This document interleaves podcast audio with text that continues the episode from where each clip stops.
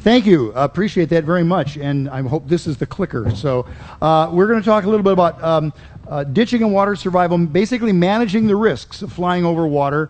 Uh, so, uh, hopefully, you'll learn a little bit about how to plan your flight so that you don't have to ditch, but how to stay alive if you do. So, let's see if we can figure that out. Who here knows the first rule of risk management? Anybody? Who here, I'll give you another try. Who knows the first rule of risk management? Yes. Yeah, avoid unnecessary risk. There you go. Now that seems so obvious, yet it's not. Many of us take risks that are completely unnecessary or without giving any thought to those risks or what the consequences of the hazards might be. So hopefully we're going to focus a little bit on on flying over water and what the hazard is and what risks it pre- presents and how we can mitigate or reduce those risks or the consequences of those risks. So we accept risk only when the benefit outweighs the cost, and then you try and reduce the risk by reducing your exposure to the hazard, the probability that you'll wind up in that hazard or involved with the hazard, and the severity of what would happen if something goes wrong. So if you're going to be a risk taker, and we all are to a certain extent from time to time, there are some responsibilities that fall upon you if you expect to get rescued. First of all, you have to have some way of alerting the search and rescue system that you're in trouble. You have to be able to say, Help me. Or no one's going to know that you're in trouble and no one's going to come looking for you. So you have to have a way of alerting the rescue system. There ha- you have to give some position indication. You have to help me, I'm over here with some degree of specificity, or else nobody knows where to look. And then you have to continue signaling your position. I'm over here because over here may continue to change as wind and waves work upon you, especially when you're in a maritime environment. And then the final thing is that you have to survive in that environment long enough for someone to come get you. And that may take some time. Because first we have to know you're in trouble, then we have to figure out where you are, then we have to get plan a search and get there and find you before you get recovered. Depending on where you are, that can take some time. So you have to survive long enough to give your rescuers a reasonable chance to come get you. That all falls upon you. So stick around. We'll talk about that a little bit. So what's the hazard? Well, the hazard certainly is that the Great Lakes. Who here flies over the Great Lakes? Anybody here? Okay, the Great Lakes, are the Great Lakes ever warm water? No, that's correct. They are not. The Great Lakes are never considered to be warm water. Yeah, there may be a little inlet or a little bay where you can go out and go swimming and it's cool, nice and refreshing in late August, but that's not really warm water. Warm water is anything that's consistently above 70 degrees, and the Great Lakes are never consistently above 70 degrees. They range from a high, 65, 70 in some places, to a low of 32. After that, they're not considered water anymore, are they? But this isn't just the Great Lakes we're talking about. Anyone here who's not from the Great Lakes? Anyone from our nation's coastal areas? Well, great, because most of the water in our nation's coastal areas is warm, is uh, cold water as well. You only start getting into warm water when you're south of the Carolinas, uh, uh, into the uh, into the waters that are warmed by the Gulf Stream around Florida, so south of uh, the, the east coast, south of the Carolinas, Florida, the Gulf Coast and uh, that's pretty much the only warm water that we have in our coastal areas. Everything else, you may as well figure, is cold water. So that's the hazard that we're dealing with. There we go. The, the danger it presents is that sudden immersion in cold water can cause problems all the way up to and including death, which I think you'll agree is a pretty significant problem. Cold water sucks heat out of your body faster than your body can burn calories to replace that heat. Okay? Your body burns food calories to make heat, and the cold water sucks that heat out of your body faster than you can replenish it. The end result is that you cool off. Your body cools off and cannot burn enough calories fast enough to stay warm, and when you cool off far enough, you will die. And this will not take a long period of time when you're immersed in very cold water. The rest of your lifetime is no longer measured in years, not even months or weeks. It's measured in hours or minutes. So let that sink in for a minute. Your life expect- expectancy depends on how fast you can stop sacrificing your body heat to that infinite heat sink that you are now uh, immersed in. So, cold uh, water immersion can cause pain. It can cause an uncontrollable torso reflex, a gas, like that. You've all experienced this, or most of you, I'm sure, have experienced this one time or another. Who's been taking a shower, nice, warm, comfortable shower, and somebody somewhere in the house flushes the toilet or turns on a tap, and your nice, warm shower turns into a nice water bath? Anybody ever have that happen to them? Come on, pretty much everybody, right? What do you do besides screaming rude things at the top of your lungs?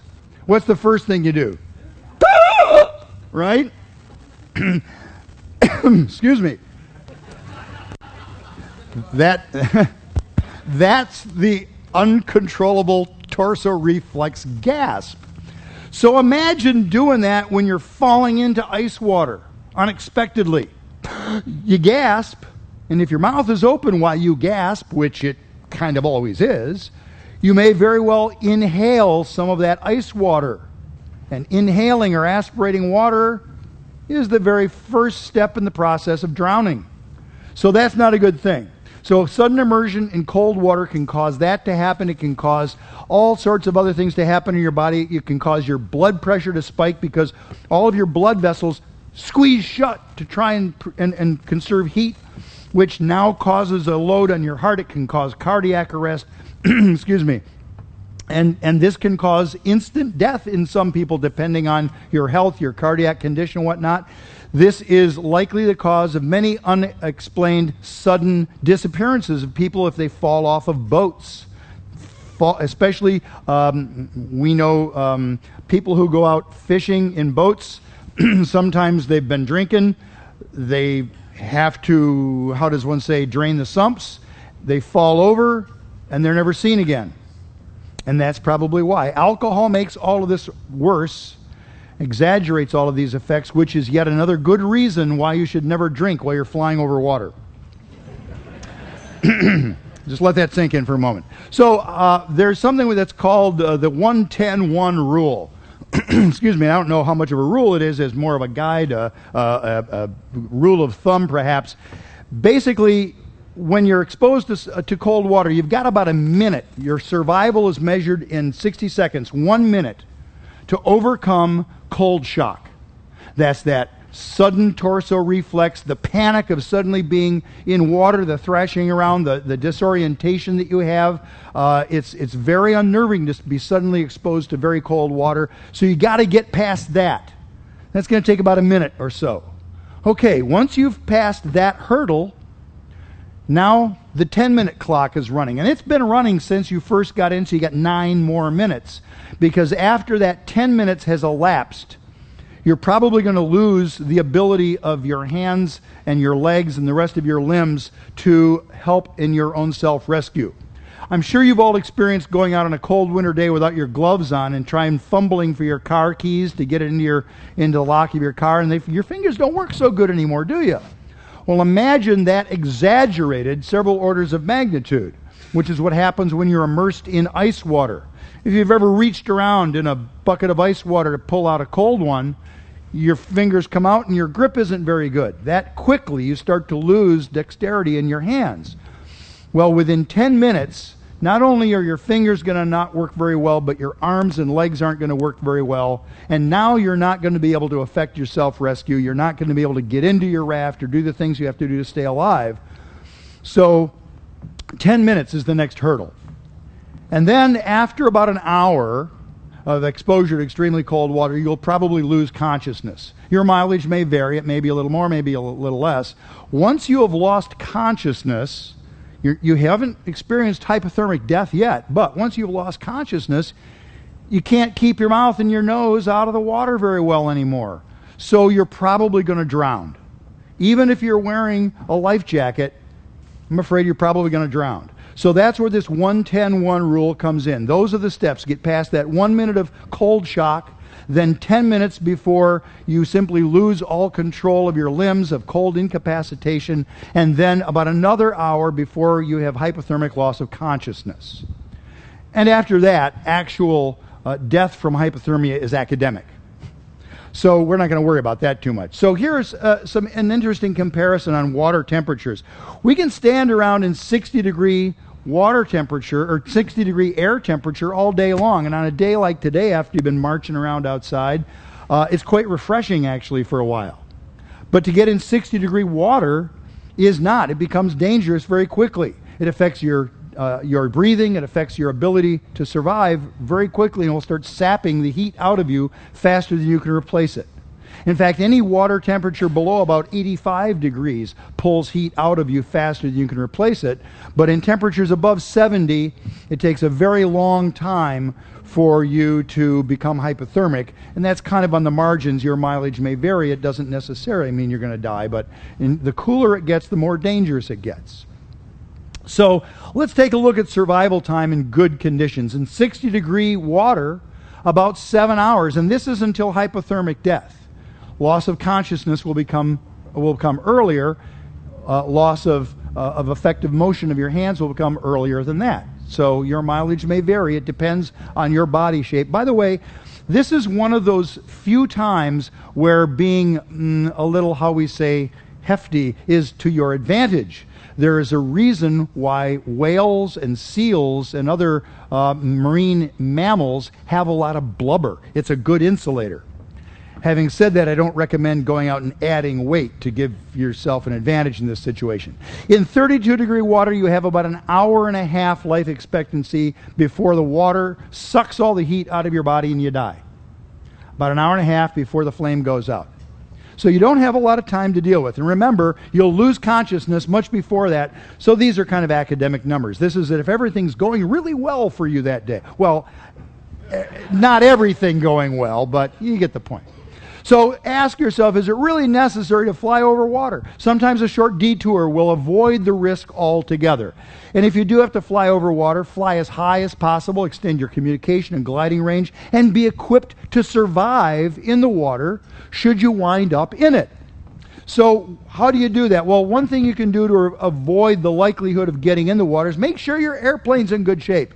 Make sure you have enough fuel. Make sure you can use all the fuel you're carrying file a flight plan, even, uh, either, the best is an IFR flight plan, or better yet, flight following, or use the Lake Island Reporting Service, which is where flight service holds your radio guard, checks in with you regularly, and if they don't hear from you, they think something has gone wrong and they alert search and rescue uh, forces to get to get looking for you, and they have your last known position, which greatly aids search uh, planning is to have a la- that's where all searches begin from is the last known position of the search object.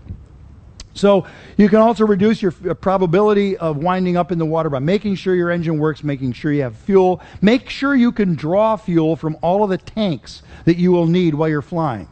Has anyone here ever had a fuel selector come off in their hand in flight when you were changing your fuel? Nobody? I'm the only one let me tell you, it gets your attention. You reach up and turn the knob, and the whole doggone thing comes off in your hand.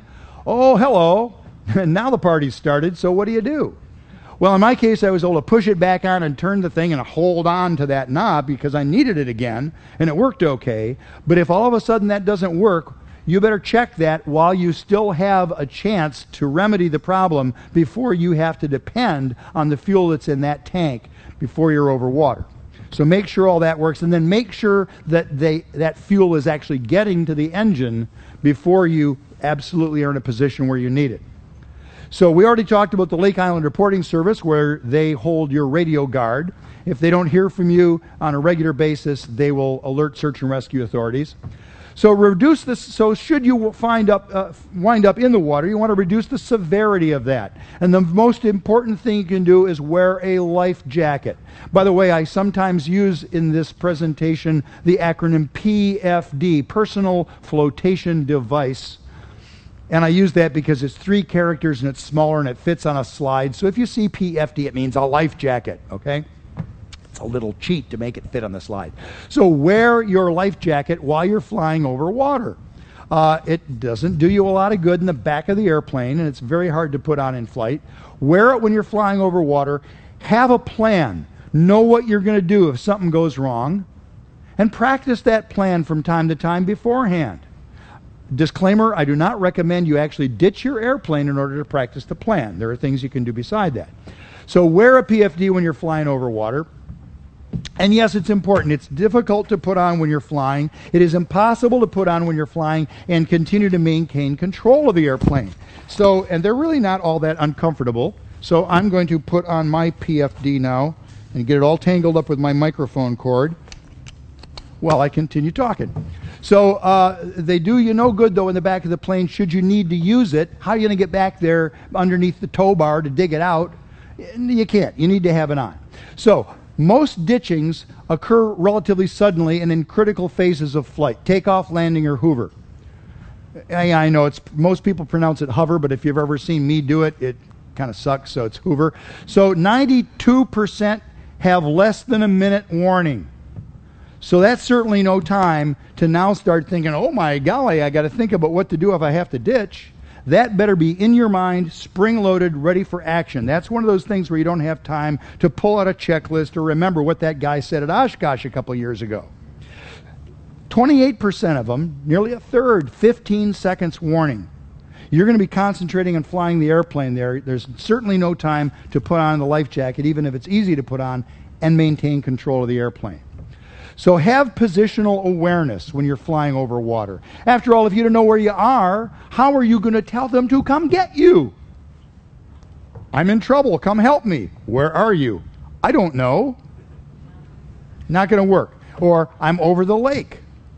Okay, can you tell us which lake?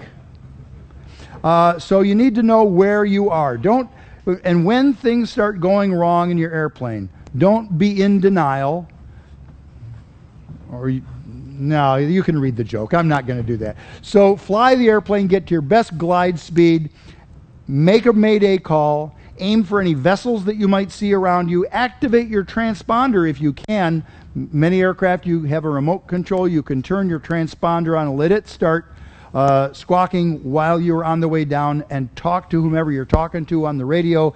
Give them your position. Above all, maintain control of the aircraft absolutely maintain control of the aircraft. Secure the loose items in your cockpit.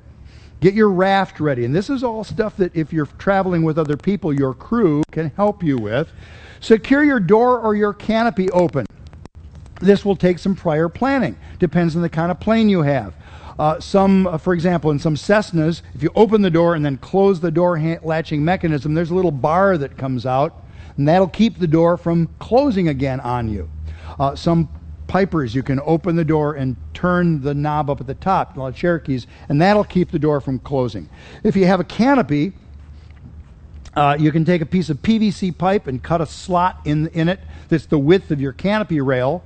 Keep those handy with some Velcro, pull them off, and slide your canopy open. Put those uh, pieces of pipe down on your canopy rail, and that'll keep your canopy from coming closed.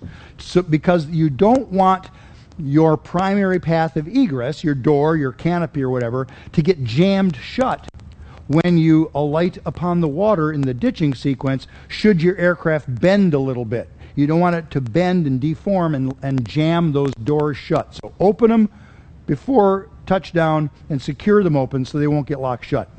Stow your headsets uh, and all the other stuff that's in the aircraft. You might want to take your glasses off and stow those on you. You'll probably need them again through the uh, rescue sequence.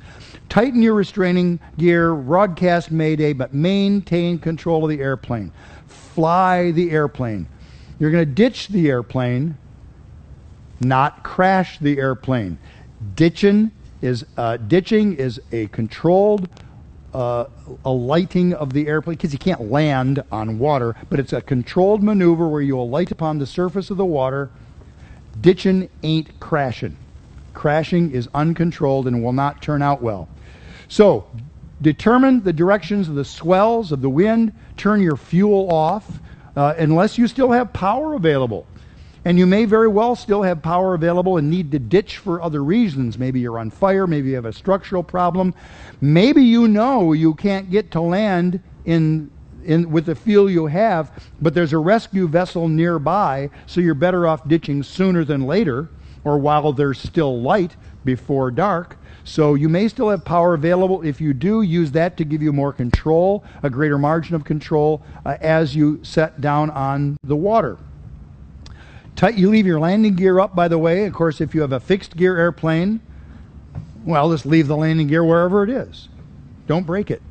Uh, tighten up your PFDs, tighten up your restraining gear, your seat belts and shoulder harnesses. Have your passengers assume the brace positions does everybody know what the brace positions are?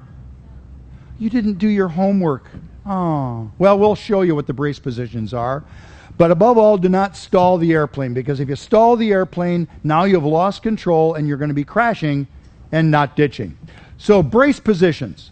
Most important thing is to not get trapped in the aircraft. So, keep your feet out of the crush zone of the seat. If the seat deforms vertically and crushes straight down, you don't want your feet trapped underneath there. You might not be able to get out. So your feet flat on the deck, outside of the crush zone of the seat.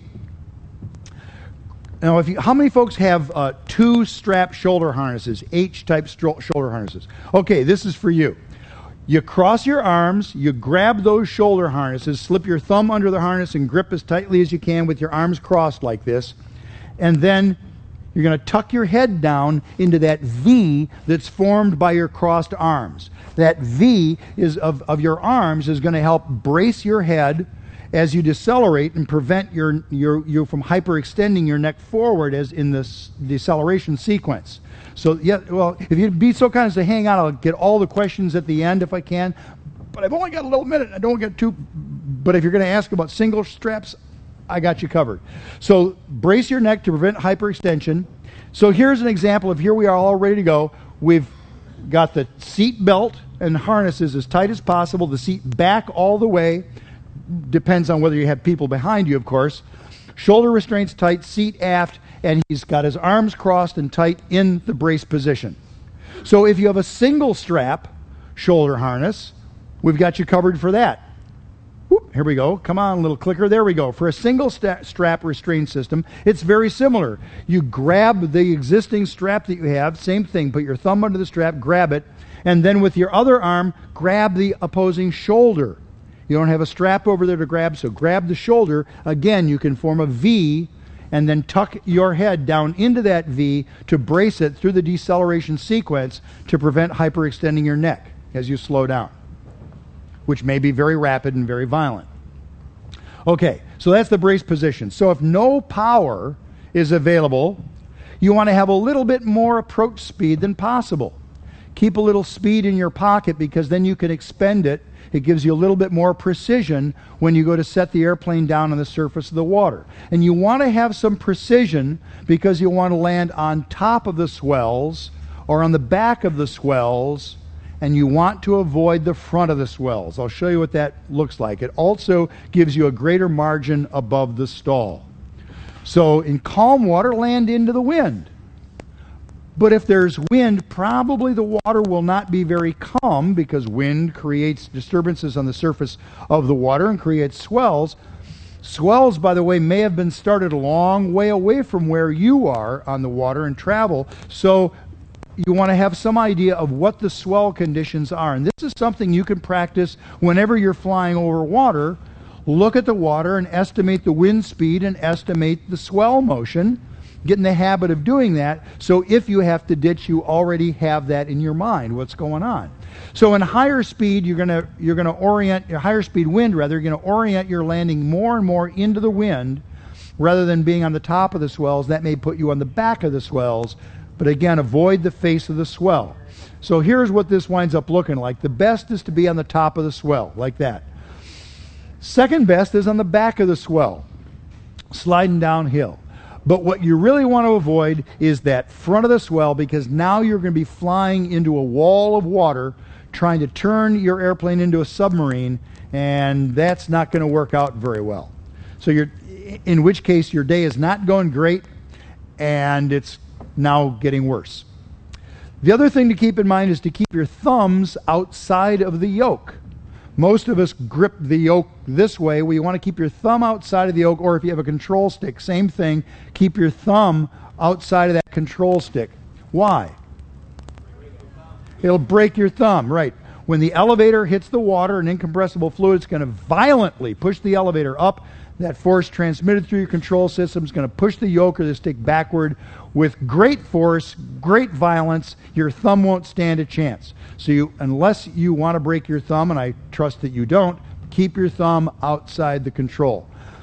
The opposable, your opposable thumbs may come in handy later in the rescue sequence.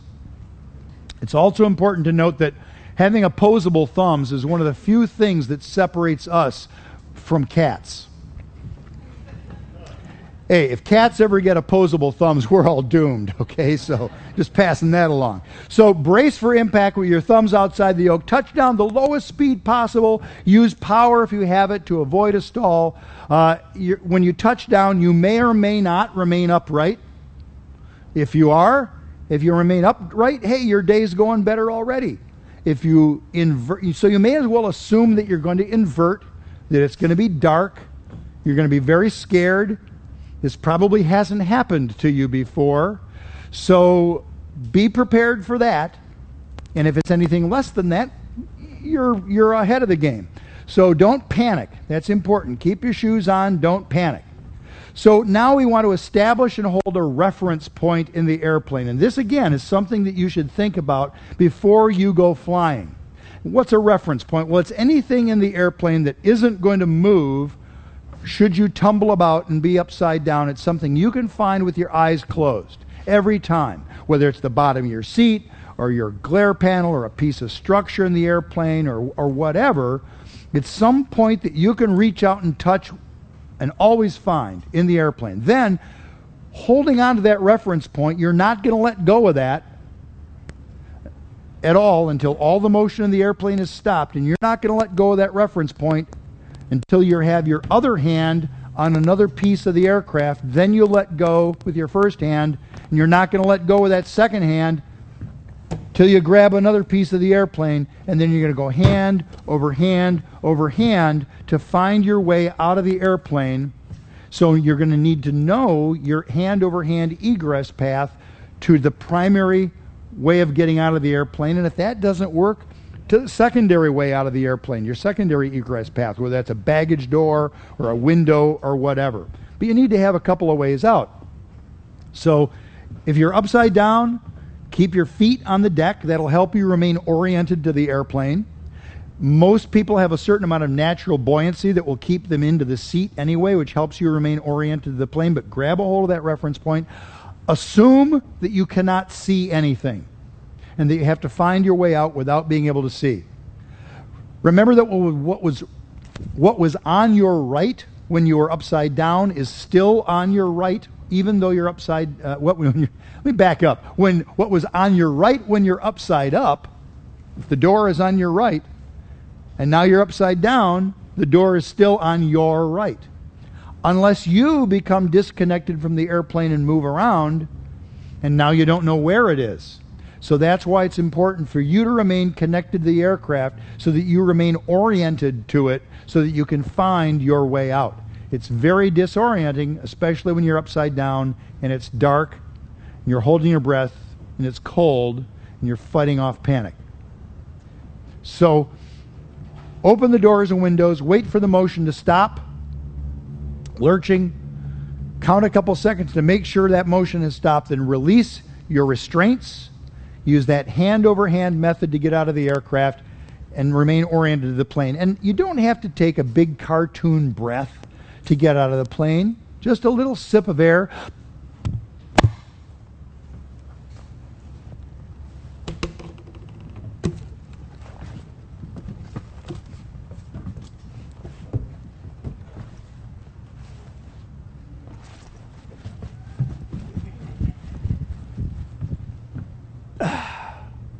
If I can walk from here over to there and back on one breath, you can get out of your airplane on one breath because I'll bet your airplane isn't that wide. If it is, congratulations. so, believe me, you can do this. Honestly, when, when I went through ditching training and they, they flipped us upside down and put us in the bottom of this deep tank and we had to get out, I thought, oh my God, I'm going to die. But no, you can do this. Believe me, you can do this. So, That's how you get out. Hand over hand, never releasing con- uh, your, your grip on the aircraft with at least one hand until you find your way to the exit. Now, don't inflate your PFD until you're out of the aircraft. Oh, inflate your PFD. That's right. Never, ever, ever wear a positively buoyant life jacket in an airplane. Always wear a life jacket that's inflatable, that has controllable buoyancy. Does anyone know why? Anyone? You can get stuck in the aircraft, exactly. If you have a positively buoyant airplane and it gets upside down, you may have to go down in order to get out. And if you're positively buoyant, it can trap you in the airplane. The other thing is that if it's an inflatable life jacket and it inflates, it's very likely you'll damage it on your way out of the airplane, even if you can get out. And if you damage it and it doesn't hold air, it's not much of a life jacket anymore, and it may get too big to get out. So if you'd be so kind as to hold on to your question until the end, I will. I promise you, I'll get to you. Him first, and then you. So once you're out of the aircraft, then you can inflate your life jacket. Make sure you're not under the aircraft and it's not going to pull you back up into a place where you'll be trapped. Tie the rafts together of all the people who came out with you. This, by the way, is your opportunity to make sure that everybody got out and make sure that you do all this quickly, that you have your raft with you, um, and tie them together, and then start surviving. So get away from the aircraft do a head count, make sure everybody's there, deploy your raft, and get in. This, by the way, making sure that everybody's out of the airplane, this is one of those reasons why you only want to go flying with people who like you. There's another reason we'll get to later. So, inventory your gear, assess your situation. Is everybody breathing? Is anybody bleeding? What do you have to, to use to call for help? Those are the things you want to think about right away. So, remain afloat. A life jacket is essential to remain afloat. Yes, it's possible to remain afloat without one, but a life jacket greatly aids that, even if you're a pretty good swimmer. Get out of the water quickly. Get into a raft. If you're wearing an exposure suit, an immersion suit, that's great. It slows down heat loss to the water, but it's not as good as getting out of the water altogether. And then you need to get some help you need to have some signaling gear of some nature. And we'll talk about some of that stuff. I've got some stuff displayed up here to show you. By the way, these techniques I'm talking about even work in big airplanes. We saw that a couple of years ago with the Miracle on the Hudson. Captain Sullenberger was prepared.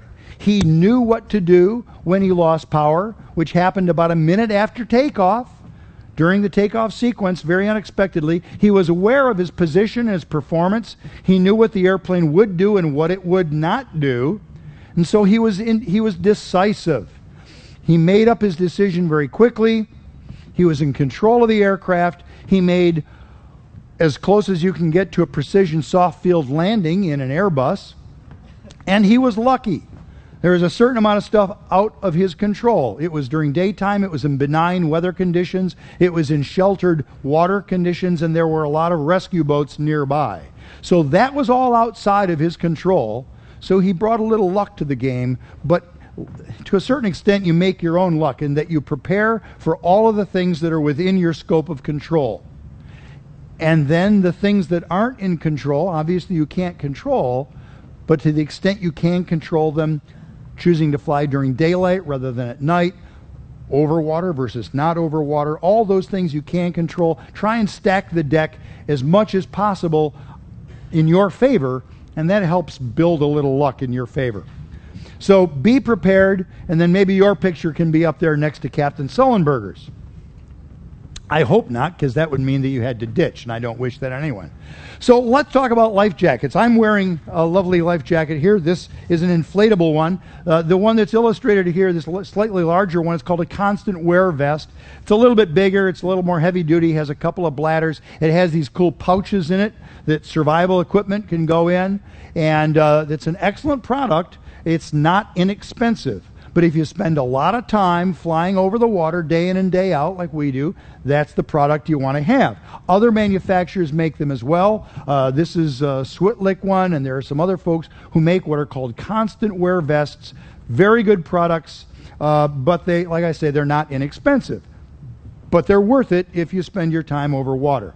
So, for folks who only occasionally fly over water, a suspender type inflatable life jacket like the one I'm wearing might be uh, something you want to think of.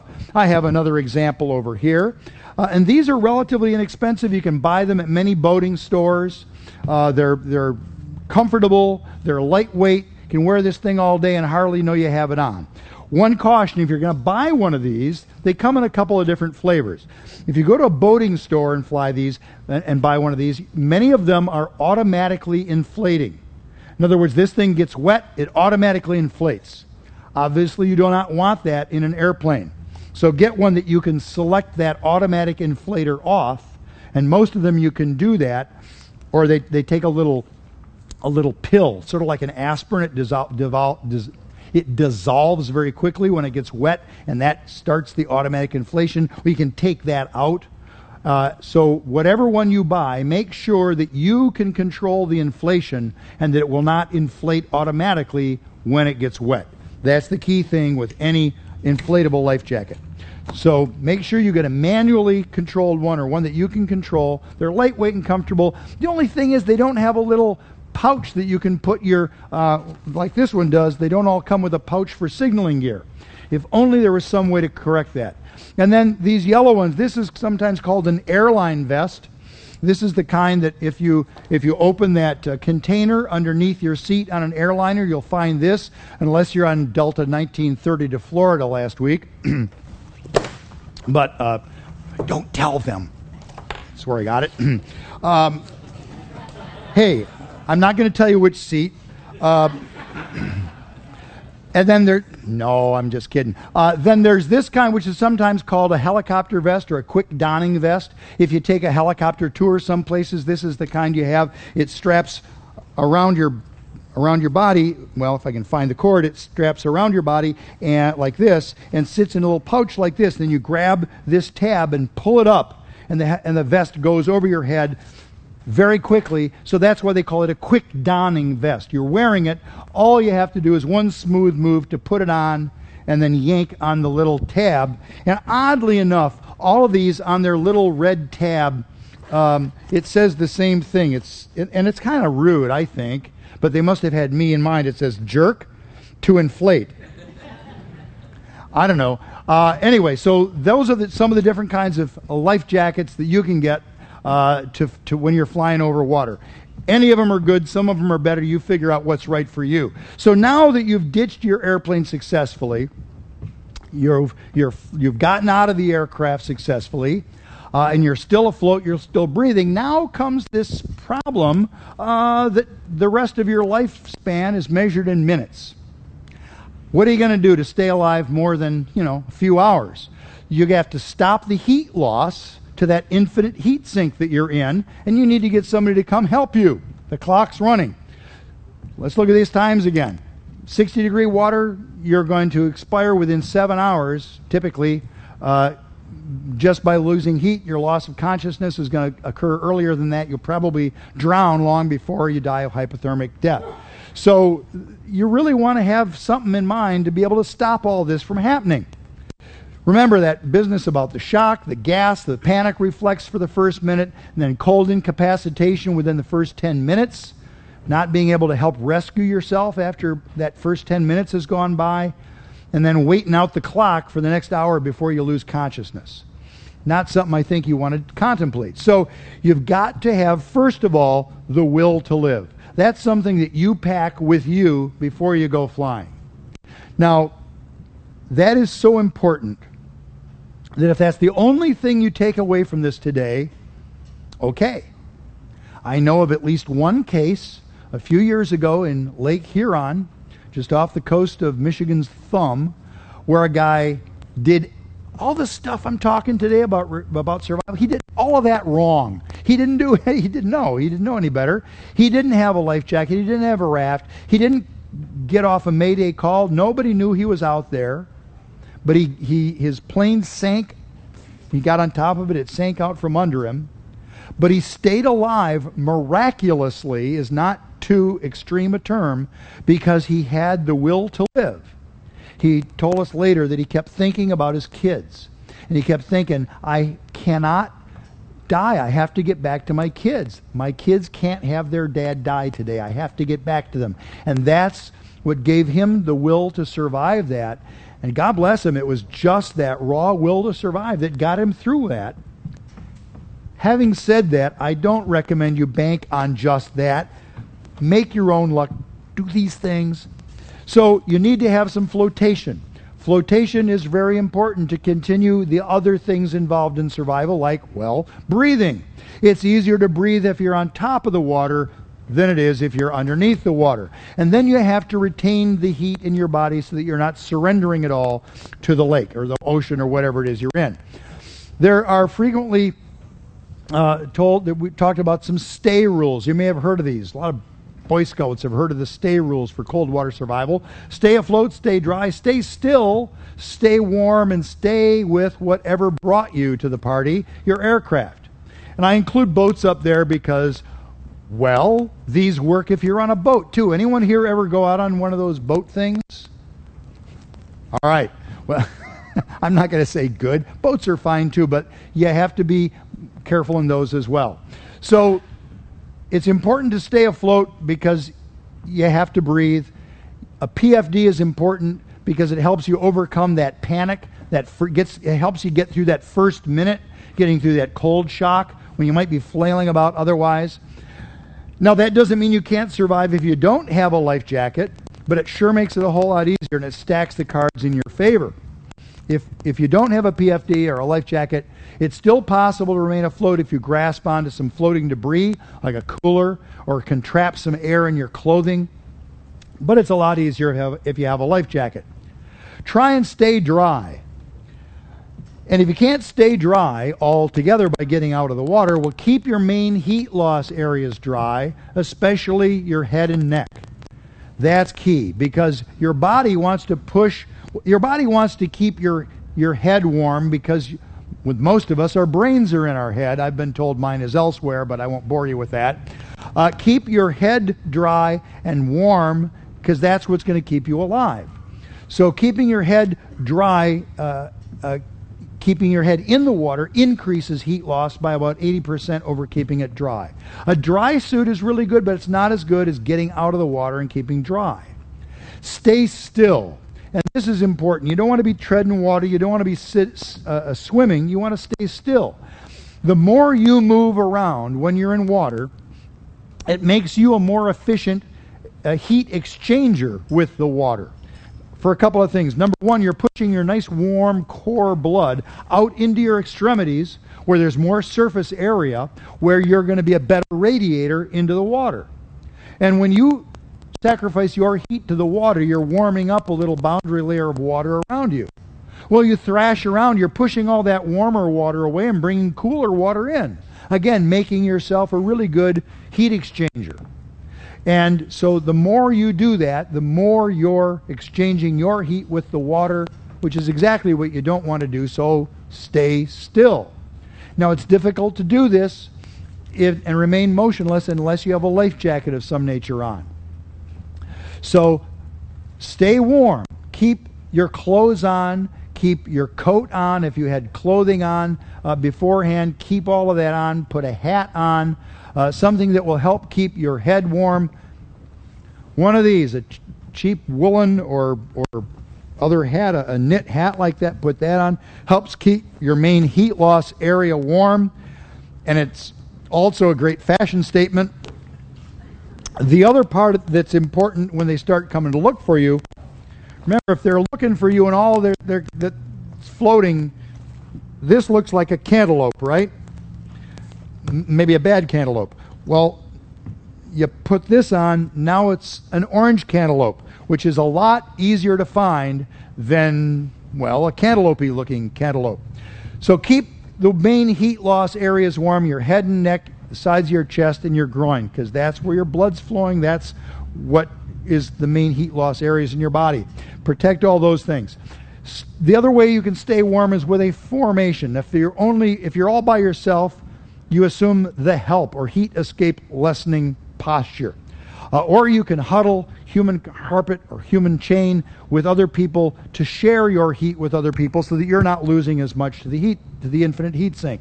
The heat escape lessening posture is basically just tucking your legs up into your chest and sort of forming a, a, a wrapping yourself in, into a ball, like a fetal position in the water.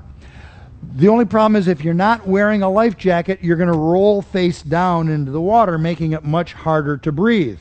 A life jacket will help you keep your face out of the water so that it's much easier to breathe than when your face is in the water. And that will minimize the amount of motion you have to have.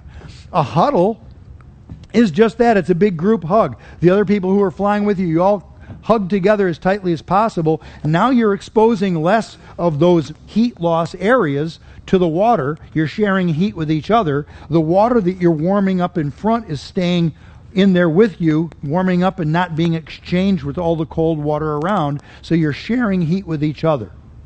This is that other reason why you only want to fly with people you like. Again, this is difficult to do without a life jacket on. Then the human chain and the human carpet. This is where you're, you're going to have somebody else's legs coming up underneath your arms. You're going to grab a hold like this. And in the human chain, they're behind you. Their legs are coming through like this. Your legs are through the next person in front of you. And you create a long aspect ratio vessel. And a human carpet, you alternate positions so you're facing the people on each side of you and you got their legs underneath your arm. And then you create well, sort of like a carpet. The carpet is useful if there's an injured person, they can lay on you. Uh, you can help them that way. Uh, these make you easier to see. And the human chain, you've become a high aspect ratio vessel, if you will. That's useful if you have to move from one place to another with a minimum expenditure of energy. And that may be necessary if there's some land or a rescue vessel, or you need to get away from some hazmat that may be in the water. So stay with the aircraft. Stay with whatever got you there. It's more likely that that will be spotted quickly than you. As long as it still floats, stay with it.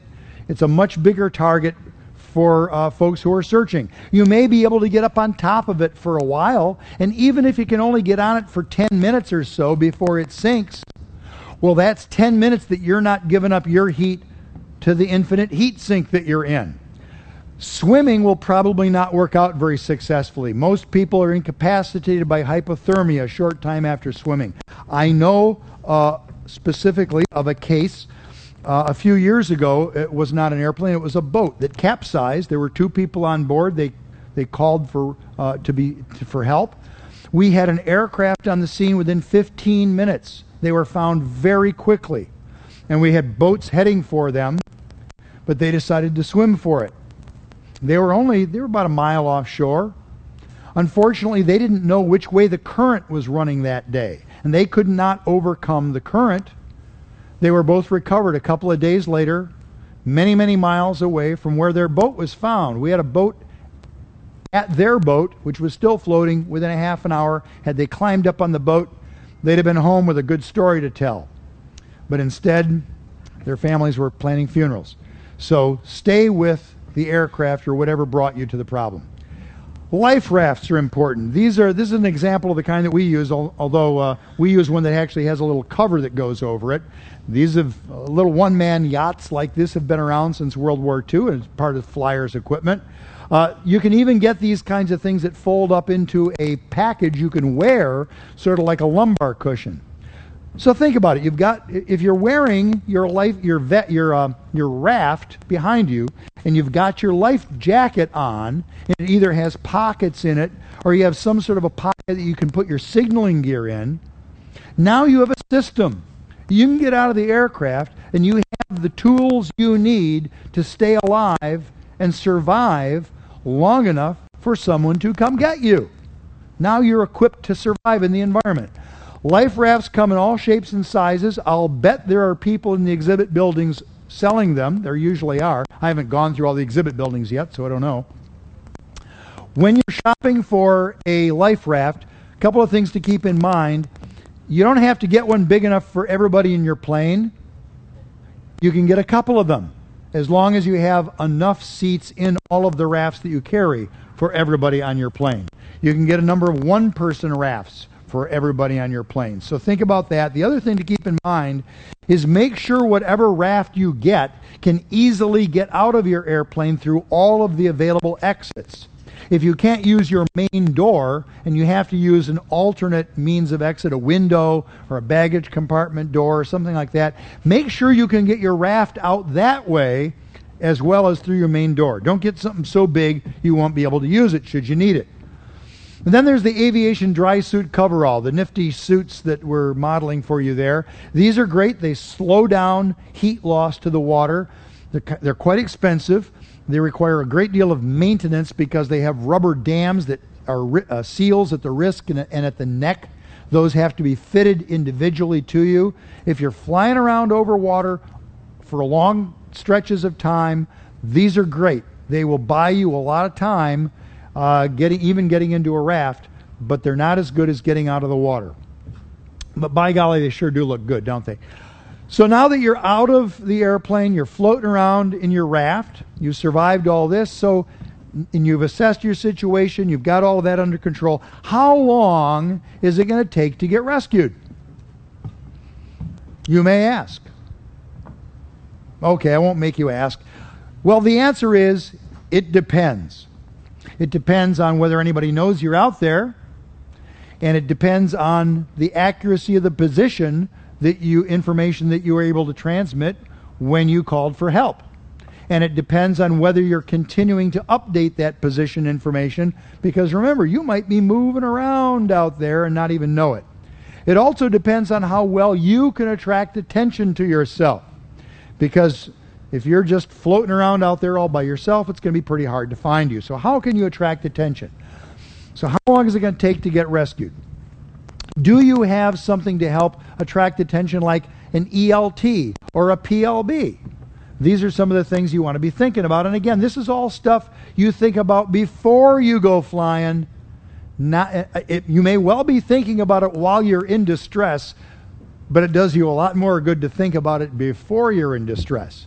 So, how long will it take? Well, if you're in contact with air traffic control, either through flight following or on a flight plan or talking to flight service, and you once they know you're in trouble, once you tell them, they're going to turn on search and rescue services immediately. They'll throw the big switch, and that starts the search and rescue process, starting from your last known position. Then the search planning starts. Accurate position information greatly increases the speed at which you will be recovered. Well, excuse me. I should correct that. It accurately it, it, accurate position indication increases the speed at which you'll be found and how long it takes to find you governs whether you're going to be rescued or recovered. There's a difference. So, a 406 beacon makes a big difference. I'm going to talk about those at length in a little bit. So, how many folks file flight plans when they go flying?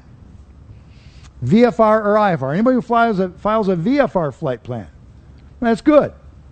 How many folks think that filing that VFR flight plan is going to do them any good should you ditch when you're flying over water. Yeah, you might want to put your hands back down, think about that for a minute, and here's why. When you file a VFR flight plan, you put down a time of how long it's going to take to get wherever you're going to go. And you usually put a little bit of a margin in there because you got to have time to get out of your maybe it's going to go a little slower than you think. You got to have time to get in, find the telephone and call flight service. Who among us has ever gotten a call from flight service asking us, "Have you closed your flight plan?" Anybody ever had that happen to them? It's no big deal. They don't send you to pilot jail for forgetting to close your flight plan. They just close your flight plan, you move on. So don't let fear of that dissuade you. But don't depend solely on that flight plan for your rescue. And here's why. First of all, as long as that time goes, let's say you file a flight plan, it's going to be for three hours to get from point A to point B, and you've got to fly over some water in the middle. Somewhere in the middle of your flight, you wind up having to ditch the airplane, and you're in the water. Remember, it's the middle of the flight. You've still got an hour and a half or so to go on your flight plan before it even runs out. So now that flight plan's going to run out, nothing happens for about 30 minutes because they're going to wait for you to call and close your flight plan. After about another half an hour or so, they're going to reach out to you. They're going to call up with that, hello, did you forget to close your flight plan call? And if they can't reach you, then they're going to start calling airports along your route of flight.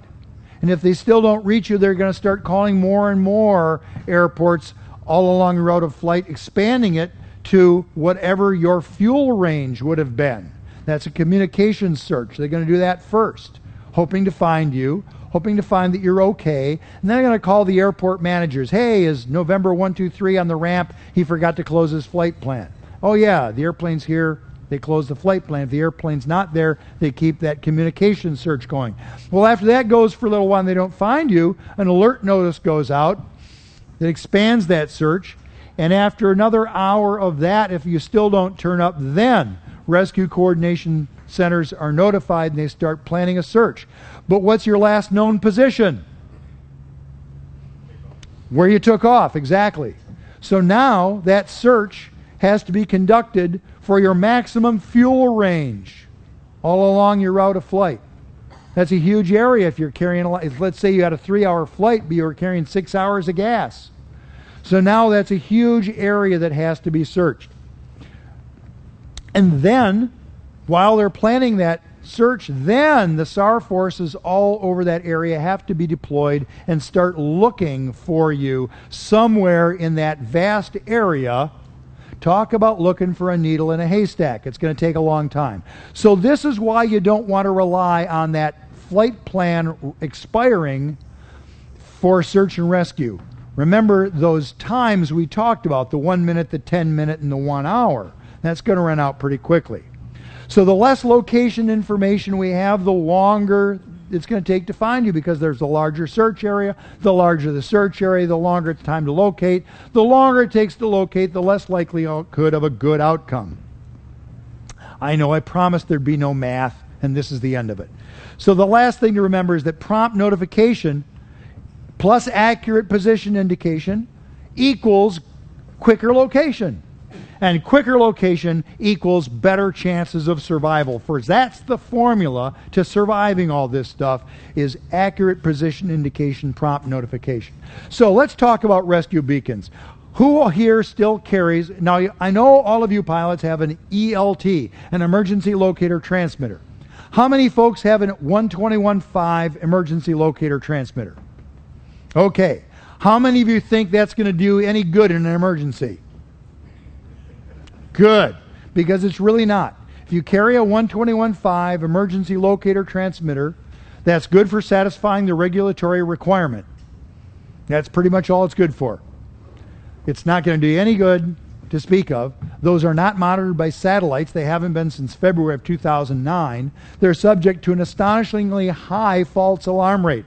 The number I used here is 97%. I'm told it's actually higher than 99%. SAR forces do not alert on a 121.5 beacon. There has to be additional correlating information before SAR forces will go into action from a 121.5 beacon. 406 beacons are vastly superior in every single way, and SAR forces will alert on a 406 beacon. I'll explain some of the differences to you. So here's how the COSPAS SARSAT system works. COSPAS, by the way, is the Russian abbreviation for uh, SARSAT, which is Search uh, uh, Satellite Aided uh, Rescue uh, System. Something. I forget the rest of the acronym. It's not important. It's how satellites help us. So if you're flying along in, in, in a boat with an emergency position indicating radio beacon, or in an airplane with an uh, ELT, an emergency locator transmitter, or walking along as a hiker or a survivor with a personal locator beacon, all of which are 406 megahertz beacons, which are all very, very similar. All, they all work the same way. They send a signal up to spacecraft in low or uh, medium Earth orbit.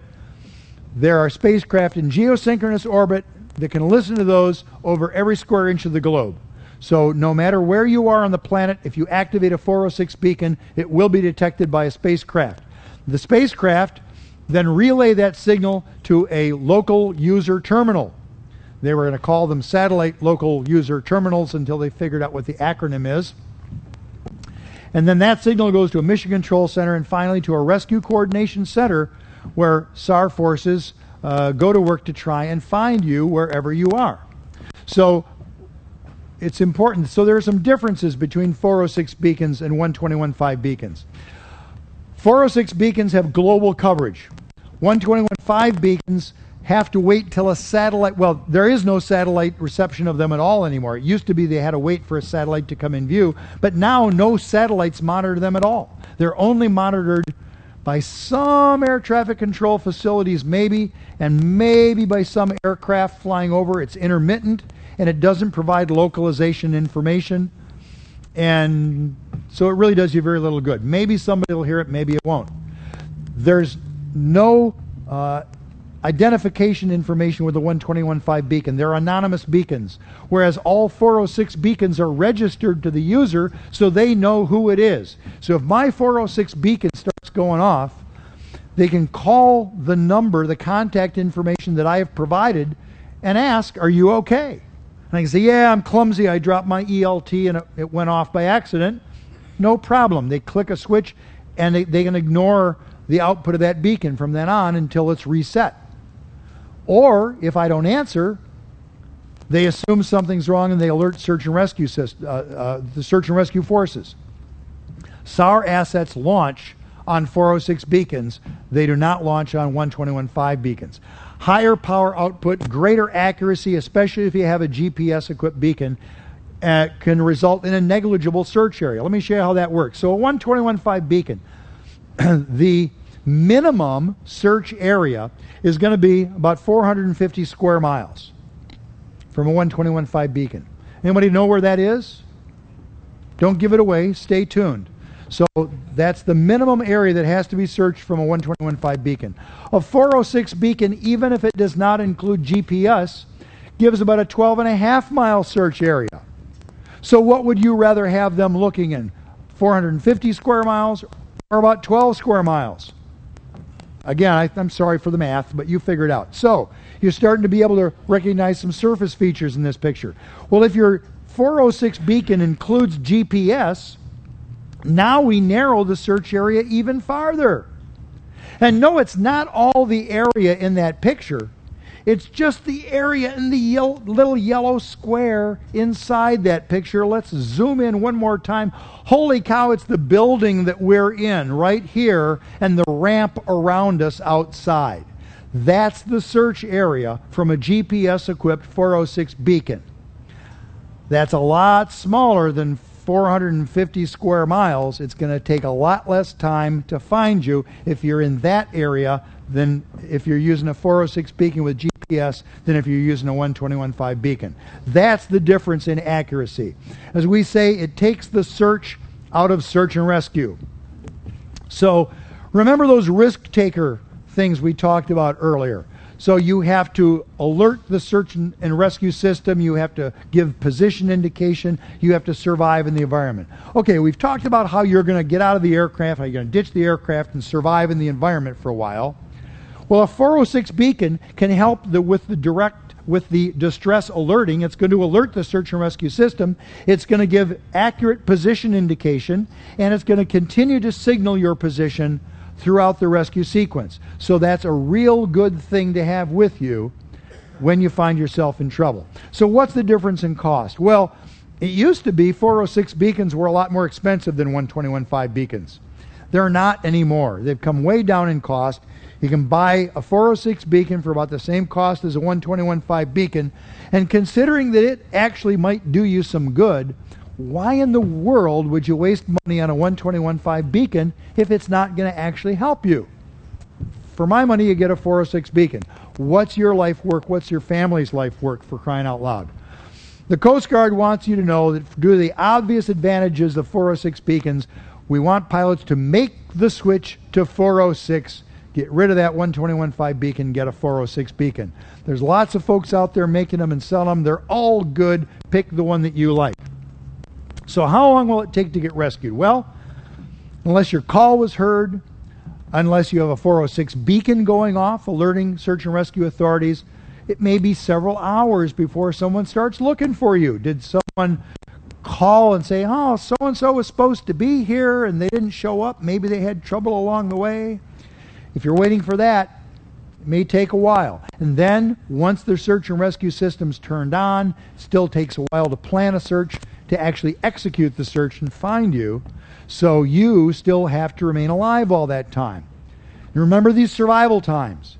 This is why prompt notification and accurate position indication is so important. Time is of the essence in a survival situation in cold water. So, what are your chances of surviving all this? Well, actually, they're pretty good if you're prepared, if you've thought about it ahead of time. If you ditch the aircraft and don't crash the aircraft, and then you know how to get out without panicking, if you have some flotation, and if you have something that can help you stay alive long enough for search and rescue forces to come get you, and you have signaling gear to alert the search and rescue system as to your predicament, your search your survival rate's pretty good. So what else can you use to signal your position? Well, um, to get folks in close, it might be to, useful to have some low-tech stuff. For example, this thing here, a whistle. Works easily, no moving parts. You don't have to put batteries in it. Why might you need a whistle? Well, even if they're looking for you with aircraft, you might get recovered by one of those floaty things. What do you call them?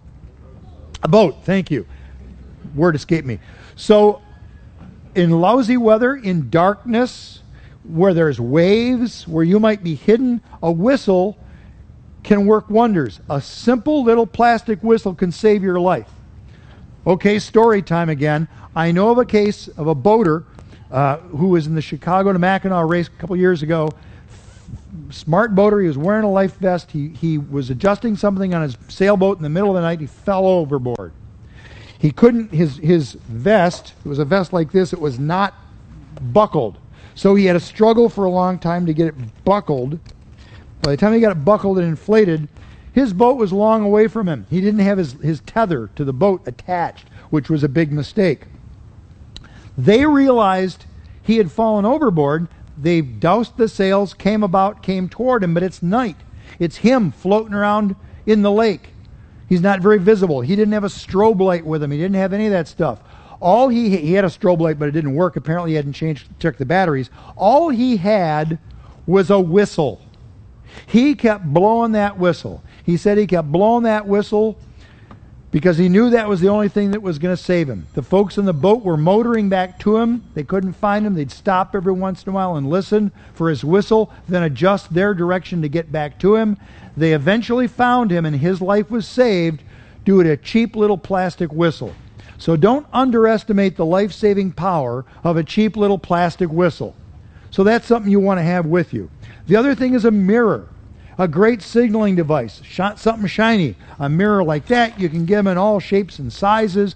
A mirror and a whistle are two things you should pack with you into your life jacket and have it on you. And if you don't have a life jacket like this that has pockets, gee, a little a little pouch like this. I got this one at a discount store for carrying a camera. You put that life your your signaling device in your pocket like that. What else can you use? Well, a strobe light is a good thing to have. That would have helped the guy who fell over, but his strobe light didn't work. A chemical marker light. Uh, uh, the kind you snap and it glows in the dark, and this has a fancy holder to hold it. Those are great things to keep with you. You break it, shake it up, and it glows in the dark. And I'm going to show you what this looks like unfolded. This is called a uh, sea rescue device or a rescue streamer.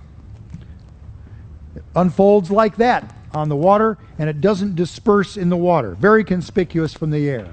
So, signaling gear, emergency locator transmitters, personal locator beacons, 406 beacons like this. Uh, you can take a look at these later. They're all, they all work. Carry one of those with you. Cheap signaling gear like a whistle and a mirror, strobe lights, a survival gear pouch. Now you have something you can take with you. The next thing you need to have is a plan. Plan how you're going to use this stuff. After all, actors and athletes practice what they're going to do before the big game or before the play. You can practice your plan too. make ditching and egress part of every pre flight briefing. Who's going to do the emergency calls? How do you get out of your aircraft? What are the bracing maneuvers? These are things that you can practice with your crew on the ground before you go flying on a rainy day sometime when you're not going to go flying, go out and practice that. Time yourself how you can get out of the plane. Practice your plan. Add additional safety gear like an orange stocking cap like this, or a big grocery bag that you're a, a garbage bag rather that you can crawl into to trap water by yourself. It's another barrier between you and the water. Practice soft field precision landings. Practice estimating the swells on, uh, on the surface of the water. Remember that safety isn't all of this stuff. Buying all this stuff, this isn't safety. Safety is something you pack between the headphones. Safety is something you bring with you. It's an attitude. So make sure that you're prepared for flight over water. Check your aircraft, your planning, your fuel, and yourself. Make sure you can use the fuel you're carrying, that it's the right stuff, that you can access it all. Check your weather and then check your fuel again to make sure winds aren't throwing you off. You've all heard plan your flight and fly your plan. Well, plan on something bad happening to you so that when it comes along, you're ready for it. Plan on that happening to you. So let's not meet by accident. And if there's anyone who has a question, you're first and you're second. Can I answer your question? Oh, let, let him get the microphone to you. So, how effective is a 406 when your plane's underwater, and uh, at what G's do they activate, or how does that work? Okay, an ELT, emergency locator transmitter, is a G-activated device. When the airplane suddenly decelerates, it turns on the switch which starts the transmitter. I frankly do not know what the G is, source is. You can look that up into the tech order that, that specifies it. They all have to meet the same. I don't know off the top of my head. Sorry. But it's a good question. How effective is this when your plane's underwater? And the answer is not very. The antenna has to be above water, which is why I suggest also having a 406 beacon, a personal locator beacon that you take with you. This is not an ELT. It doesn't meet the requirement because you have to manually turn this on. It doesn't activate automatically. You have to unfold it and push the button to turn it on. But then this goes with you out of the airplane and continues to go with you even if the airplane goes underwater. And there was another question over here. Okay, we got time for one more. You're next. Um, you talked about the airplane being upside down and opening the door and getting out. How do you open the door with the water pressure? Well, that's why you want to have the door open ahead of time.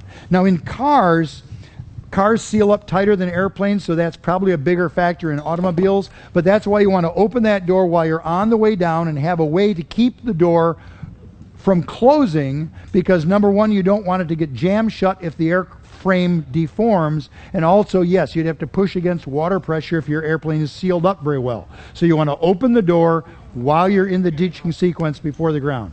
Well, thanks very much. I appreciate your help. Thanks for your attention. I'll be around for a minute.